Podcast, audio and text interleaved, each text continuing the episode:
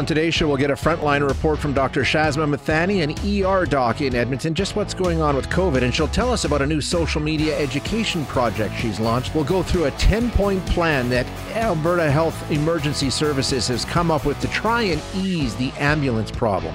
Animal rescues overwhelmed with surrenders so we've talked about it a bit, uh, and we've all seen the stories. Um, increasing COVID cases uh, in different parts of the country. Dr. Tam in Ottawa saying last week that parts of Canada have indeed entered a sixth wave, if you can believe it. I, I thought it was the fifth, but I guess it's the sixth. Uh, but we've had our provincial officials addressing the situation uh, as recently as last week, noting yes, we are seeing some more COVID cases, but Dr. Hinshaw, Jason Copping, the health minister, and Jason Kenney, the premier, have all said at this point um, hospitals seem to be okay. That was at least in their most recent comment. So let's find out from somebody who is in those hospitals. We're going to chat with Dr. Shazma Mithani, uh, who's an emergency room physician at the Royal Alec and Stollery Children's Hospitals. Uh, Dr. Mithani, thanks so much for your time. Always nice to chat. You too. Good morning, Shay. So, what are you seeing? Just give us that usual update that you bring us from the front lines in your ERs. What are you seeing as we go along here? I am seeing things very, very busy. Um, there's definitely an increase in COVID patients that we're seeing, but that's in the background of a very high volume of lots of people coming in with uh, with other illnesses and other concerns. So that added pressure we're definitely feeling right now. Yeah, I mean, we keep hearing about um, the other thing. Are you talking about things that people maybe had put off, or is there? I mean, I know a lot of people who have been sick over the last couple of weeks, but didn't have COVID. There seems to be something else going. There, Maybe I don't know if it's a flu or whatever the case is, but is there something else going on right now? So, a couple of things. Uh, yes, people have been um, avoiding coming into hospital during the pandemic, and we're definitely seeing the consequences of that and that uh, increase in just patient volume with other issues that they have left untreated or unmanaged. The other thing that we're seeing is just, yes, general other viral conditions, especially in the pediatric population. Um, as those protections like, like masking in schools have been dropped, we're seeing a big rise in just general infections. Um, however, the caveat with that is it's important to recognize that even when you do have COVID, sometimes the rapid test, or often the rapid test, can be falsely negative for several days yeah. before turning positive. So there, there could be other viruses, and there are other viruses, but it also could be COVID, and we're certainly seeing that as well. I mean, I had COVID myself, and it took three days for my test to turn, my rapid test to turn positive, even when I was symptomatic. Um, when the other thing that the premier was mentioning, yes, we're seeing more cases, we're seeing increases in cases. We understand that, but uh, as far as he knows, and he's been told, the variant causes much less illness, so the pressure isn't as bad on hospitals. Has it changed? Like if you went back to two years ago when you started seeing COVID cases arriving in the ER to where you are now, the population's changed, the virus has changed. Has the way they present changed? Is it different now? Yes, it is, and I think uh, that's two reasons why it's different. One, yes, as the variants have emerged, they tend to be more uh, or less severe, yeah. let's say. Um, however, we are still seeing quite severe disease in unvaccinated people, especially unvaccinated adults in certain populations, like pregnant patients, for example. We are seeing very severe illness still in the un or under vaccinated patients, even with uh, Omicron or BA2, which is becoming uh, more predominant. So it has changed, but there are still things that can be done to decrease the severity of illness. And because the, the, the variant is much more transmissible and we're seeing much higher rates of infection among the general population, similar to what we've talked about last time, a small percent of a big number is still a significant number in the hospitals. Yeah, no doubt about it. Um, like you say, different things can be done. Uh, we hear a lot about Paxlovid and whether people can get it or not. Does it change the way you treat people when they arrive? I mean, is it is it something you have on hand? Are people getting access to this drug? People are getting access to this drug. Um, I know that in different pockets of Alberta, it's a bit more challenging. Um, you do need to have a PCR test in order to have access to it, so that can be a barrier or a challenge as well. Um, but I certainly am changing the way that I that I frame my history, uh, my history and physical exam with patients because that the criteria for Paxlovid has expanded, thankfully, and so I am certainly keeping that in the back of my mind with every patient that I see to to kind of assess whether they meet any of the criteria for it and could benefit from it. So, Dr. Mithani, just give us your assessment. Where are we? We hear from the officials that yes, we're seeing rising cases, but the hospitals are coping. They're not feeling intense pressure because of this. Where, where, how would you rate this in terms of where we stand as a healthcare system? I mean, we're not back at the crisis levels, obviously, but pressure starting to mount a little bit here.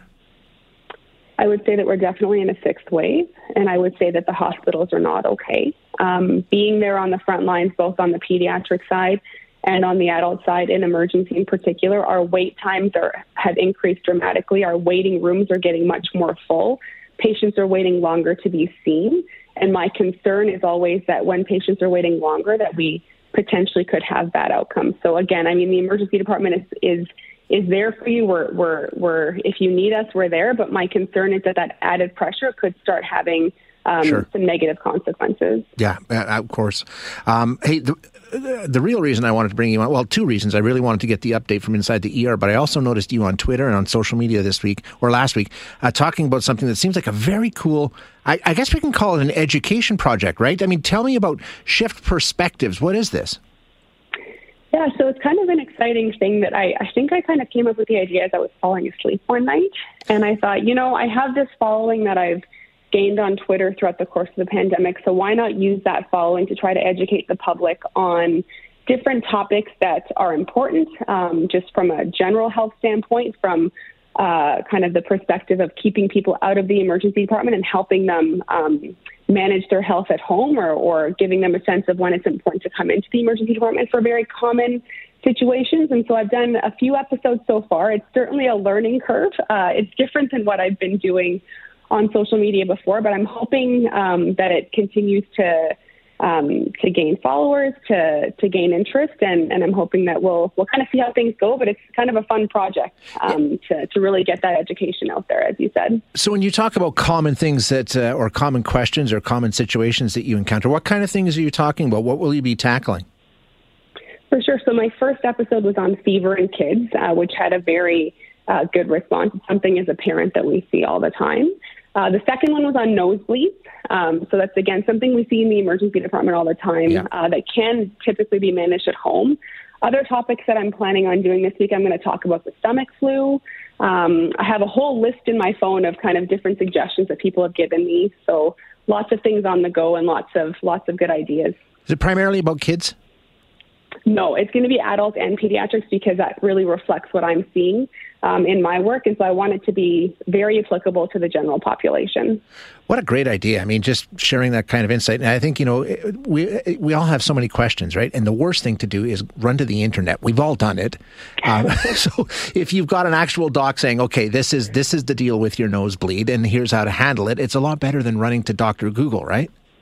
Yeah, I mean, run to Dr. Mithani on Twitter instead. I'm I'm happy to answer the questions, and if there are any like topic suggestions, or or I do have kind of a Q and A at the end of every week as well that I address. So if there are any questions that come up, I'm happy to to address them just to again benefit everybody.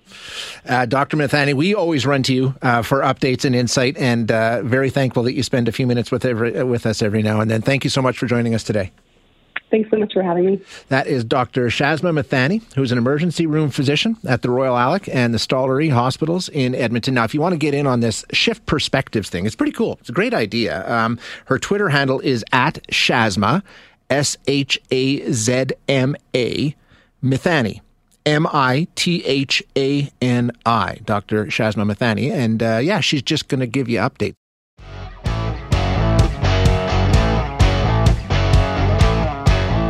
Talked about it. There have been a lot of stories. Albertans waiting hours for help. Some communities with no ambulance service for at least a while, as the teams that work in those communities were sent to neighboring communities in an effort to, you know, backstop what's going on in neighboring communities. So uh, there's been a real shortage. And now, in an effort to um, deal with this situation, AHS Emergency Services has launched a 10 point plan and the province's acting chief paramedic joins us now to walk us through this. We're going to talk with Marty Scott, who is the acting chief paramedic. Uh, Marty, thanks so much for your time today. Appreciate you joining us. Good morning, Shane. Nice, nice to be here this morning. Um, I'm, I'm, looking forward to the details on this, but let's start with an update on, on, why it was necessary to come up with the plan. I think we all know the situation was getting pretty desperate in some places and at some times.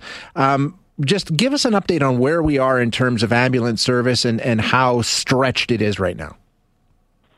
Yeah, Shay, I think you you definitely touched on the background in, in your opening comments. Um, we certainly are still facing the very high call volumes that we started to experience about this time last year.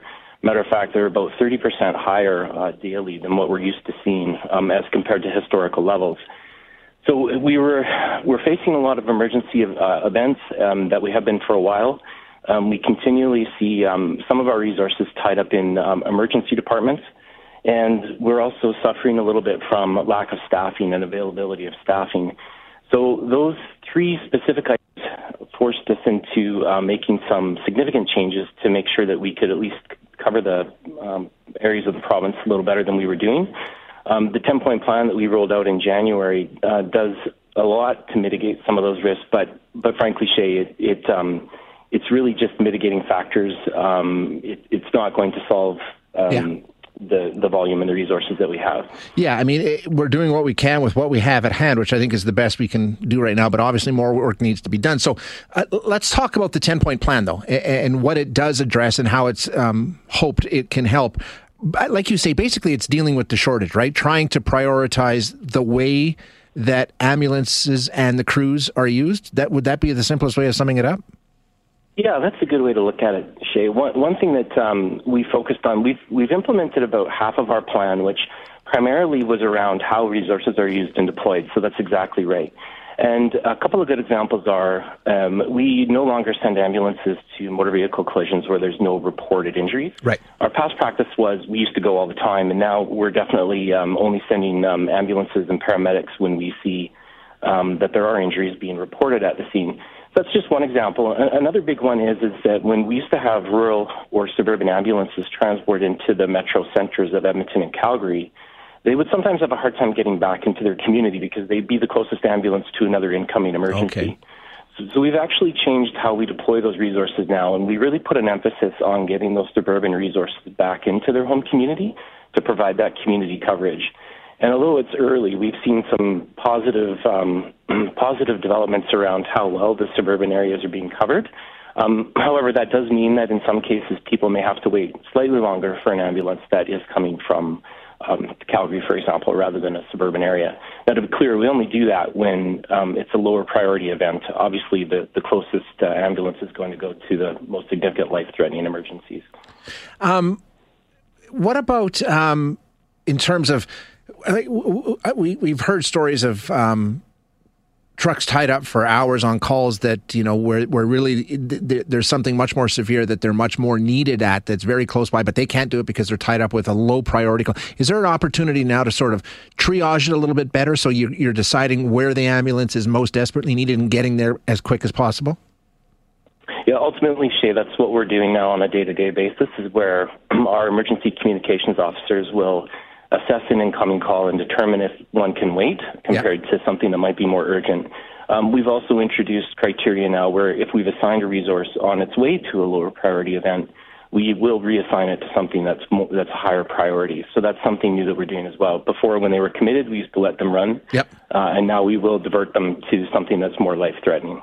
Um, what about patient transfers? I know that was something that we talked to uh, um, people about here on the show in terms of, you know, you don't need an ambulance in some cases to transfer a patient from, I, I don't know, back home or to another care center or something like that. It can be done in a multitude of ways where you're not tying up an ambulance. Is that something you're working on?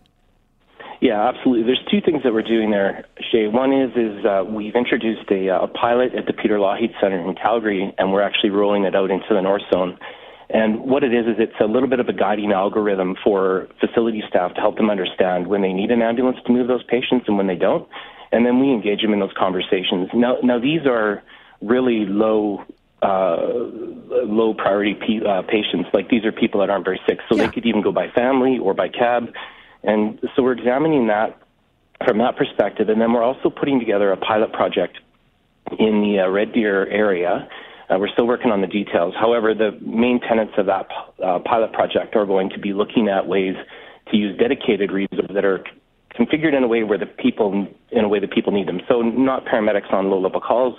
Um, they will be uh, appropriately trained people for the level of patient that they're moving. And so that's something that we're looking at as another way to take pressure off of those local resources.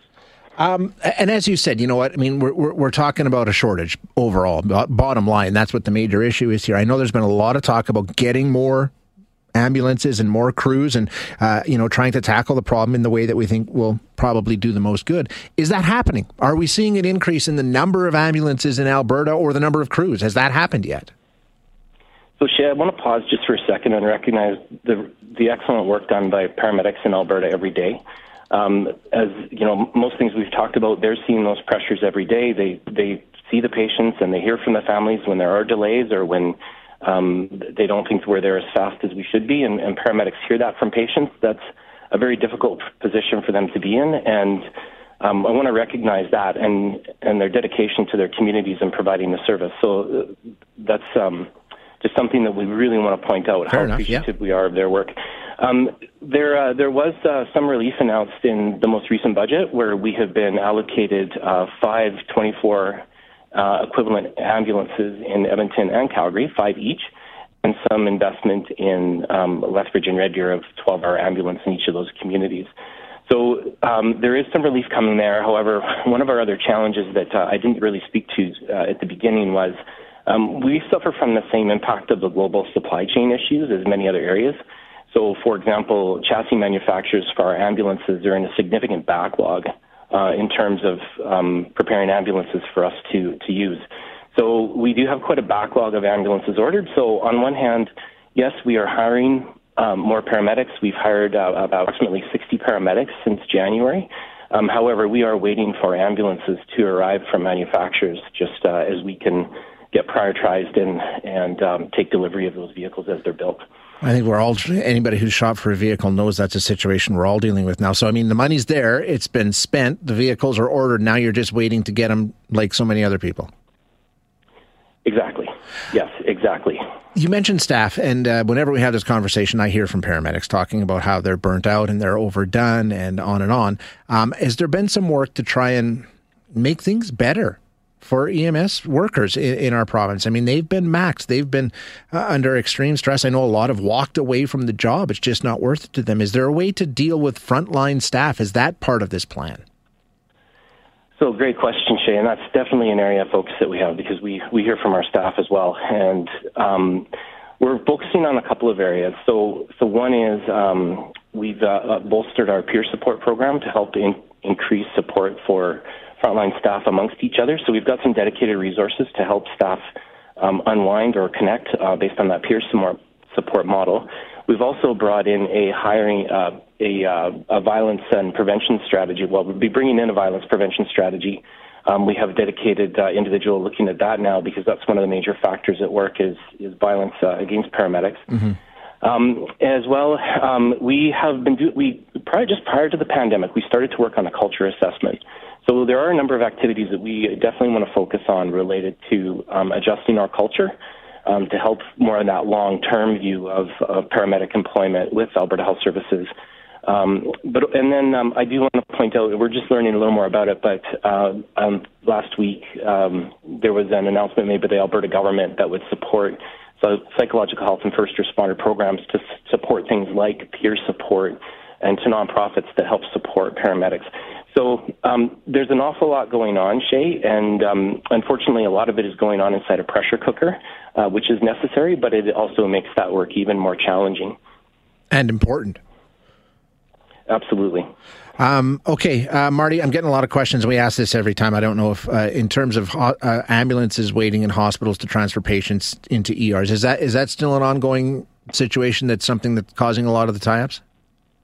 Yeah, Shay, that's something that we've been um, dealing with for quite some time historically in Alberta, even even prior to um, Alberta Health Services um, being formed. It's been an issue that we've had, yeah. and we've got a, a, number of strategies in place that are are starting to help with that. One of the things that's in our ten point plan is establishment of um, an incident operations center, and really what that will do is that'll bring together paramedic leaders and health system leaders in the Calgary zone. We have one running in Edmonton we're going to do another one in the Calgary zone. And what that does is that allows those leaders to talk when we see that resources in EMS are getting really tight, then the facilities will help us scramble and get those ambulances back out onto the street. So I think generally the challenge with emergency department waits is it's a flow through issue all the way through the emergency department into the healthcare system. And um, it is frustrating for our staff. It actually links back to the comment that the previous topic of of paramedic um, health. Mm-hmm. Uh, they don't want to be sitting in the hallways. We don't want them sitting in hallways. And um, yeah, we're going to be working on some targets that hopefully will will get us a little better performing here in the next year. Hey, Marty, I really appreciate you joining us and walking us through it this morning. Thank you very much. Jay, thanks so much. Have a nice day. You too. That is Marty Scott, who is acting chief paramedic of Alberta Health Services Emergency Medical Services. And so, uh, some things already being done by the sounds of it. Just to give you an update in terms of spending, um, and as he said, they're having a hard time getting the ambulances brought to the province. But uh, at, in the budget that came out in late February, the province did dedicate an additional $64 million to the EMS budget. It went from uh, 587 uh, to 587 from 523. So uh, the budget went up 12.5% roughly, just over 12%, something like that. And uh, the money was meant to address capacity issues. That was that was the goal. So uh, the province came up with the money to get the ambulances, and now it sounds like you know the supply chain is part of the problem.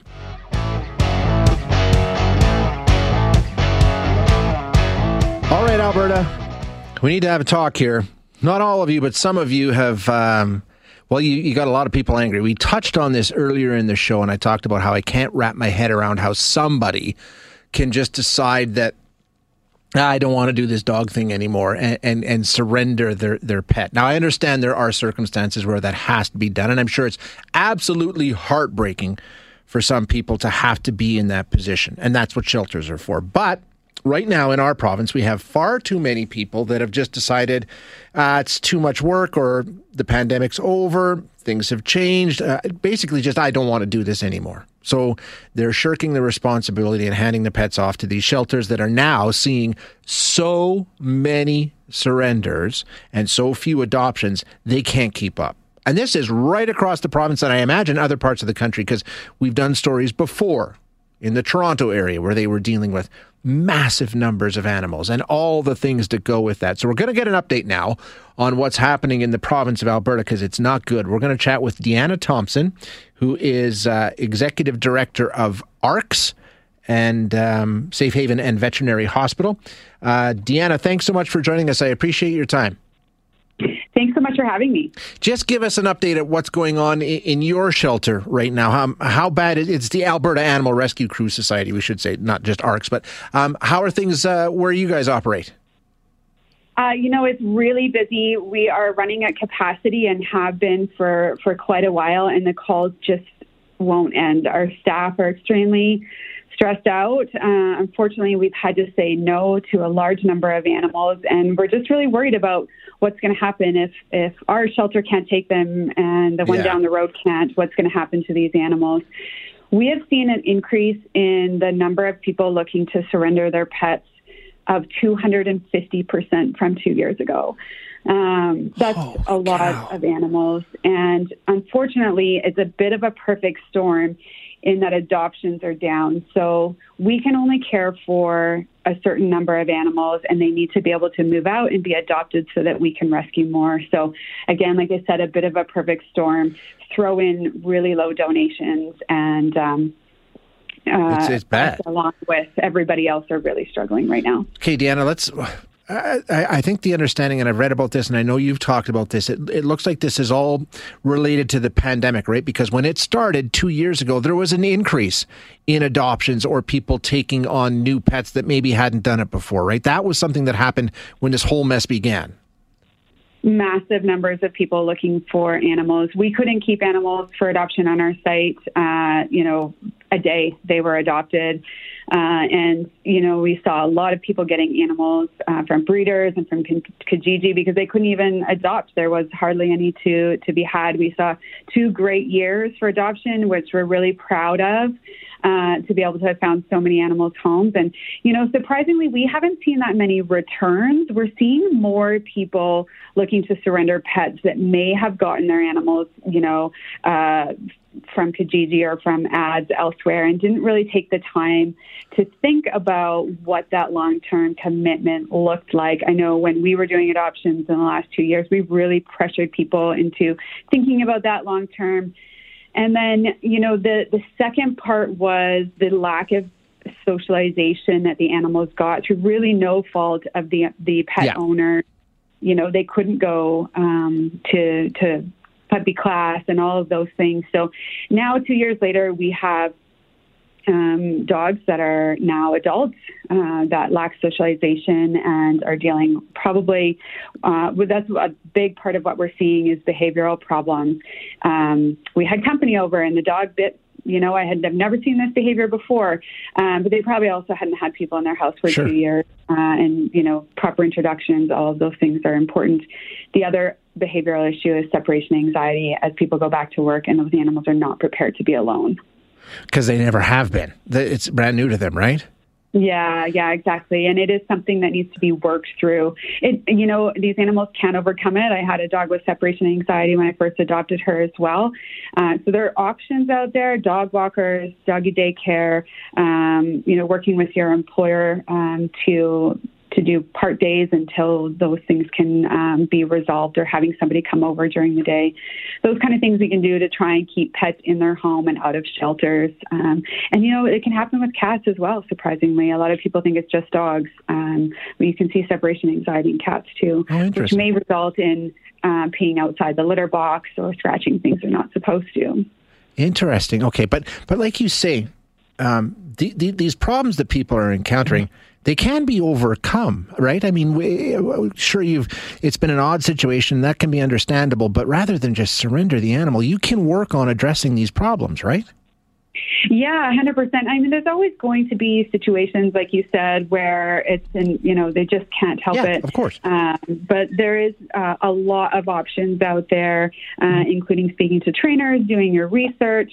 Uh, like I said, utilize invest in that animal and, and take them to to classes to get a dog walker, um, work with them and learn about animal behavior because we can change behavior in animals if that's what the problem is, uh, and realize that you know we've committed to to ten years and uh, you can overcome these issues uh, just like we will if they're surrendered yeah. here. We'll work with our team, you know, to help rehabilitate these dogs and find a new home. You can do that yourself. Um, it just takes some time and commitment. Uh, again, like I said, there are going to be times when people can't, or it's a stray animal. Um, you know that we're those are the ones we really want to focus on, are the animals that have no home, uh, and would love to see the animals that are in homes continue to stay in home uh, and work through issues if they can, so that we can help those in most need who have no one. Um, you know, these these stray animals that really need us.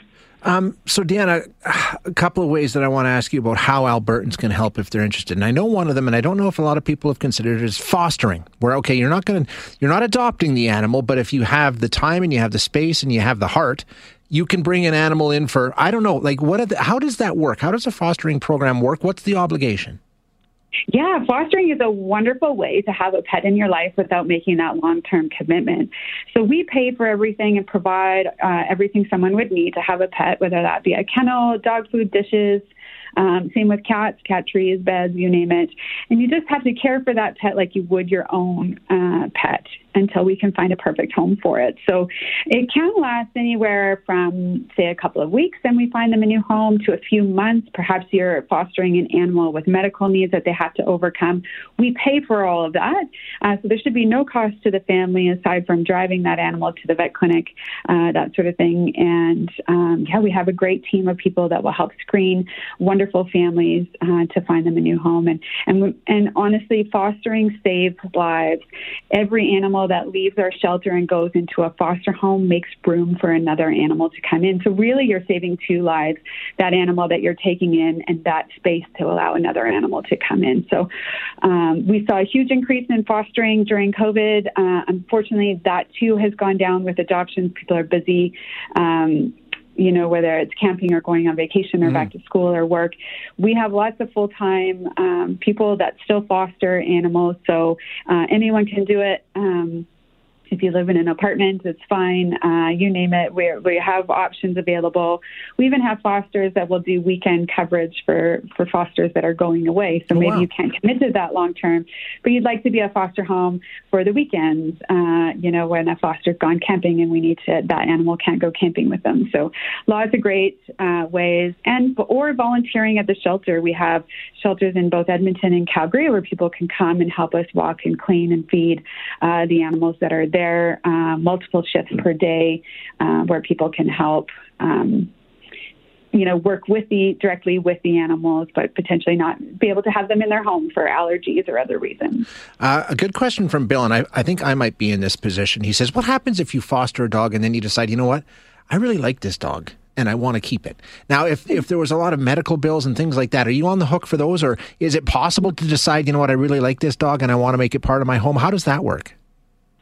I mean, ideally, we don't want our fosters to adopt so we can keep them, you know, rotating through animals in need. But we know that that happens. So if you fall in love with your foster dog, uh, we do allow them to adopt them. You just have to pay the adoption fee like a regular ad- adopter would. Perfect. Okay. And of course, uh, goes without saying, but donations for all of these shelters across the province right now. The cost of these animals and caring for them and veterinary bills. Uh, uh, one shelter saying they were spending $100,000 a month just on vet bills. So um, cash is always king, right, Deanna? That's right. Our vet bills are over a hundred grand every single month, no matter what's coming in. Um, we it's expensive, and uh, vet care right now is really hard to come by. We're lucky to have a vet clinic in Calgary, but we don't have one in Edmonton.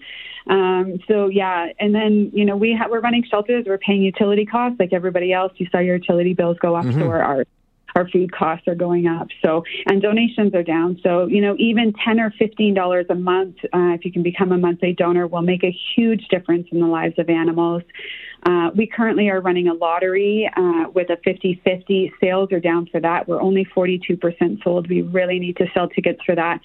So if you're into that and uh, would like to potentially win up to $50,000 or more, um, grab a ticket on our website. That will really also help us help these animals. Uh, uh, thank you so much for joining us this morning, and, and thanks so much for the work that you do. Uh, can't thank you enough. It's fantastic. Appreciate your time. Thank you so much. That is uh, Deanna Thompson, the executive director of AARCS Canada, Safe Haven Veterinary Hospital. As she said, they've got shelters uh, in different parts of the province, and uh, all. I mean, you you name it all of the shelters in Alberta right now are, are seeing the exact same situation and need your help. Thanks for listening today. To hear any of our other interviews, you can find them wherever you find your favorite podcasts. And if you like what you hear, don't forget to rate and review us.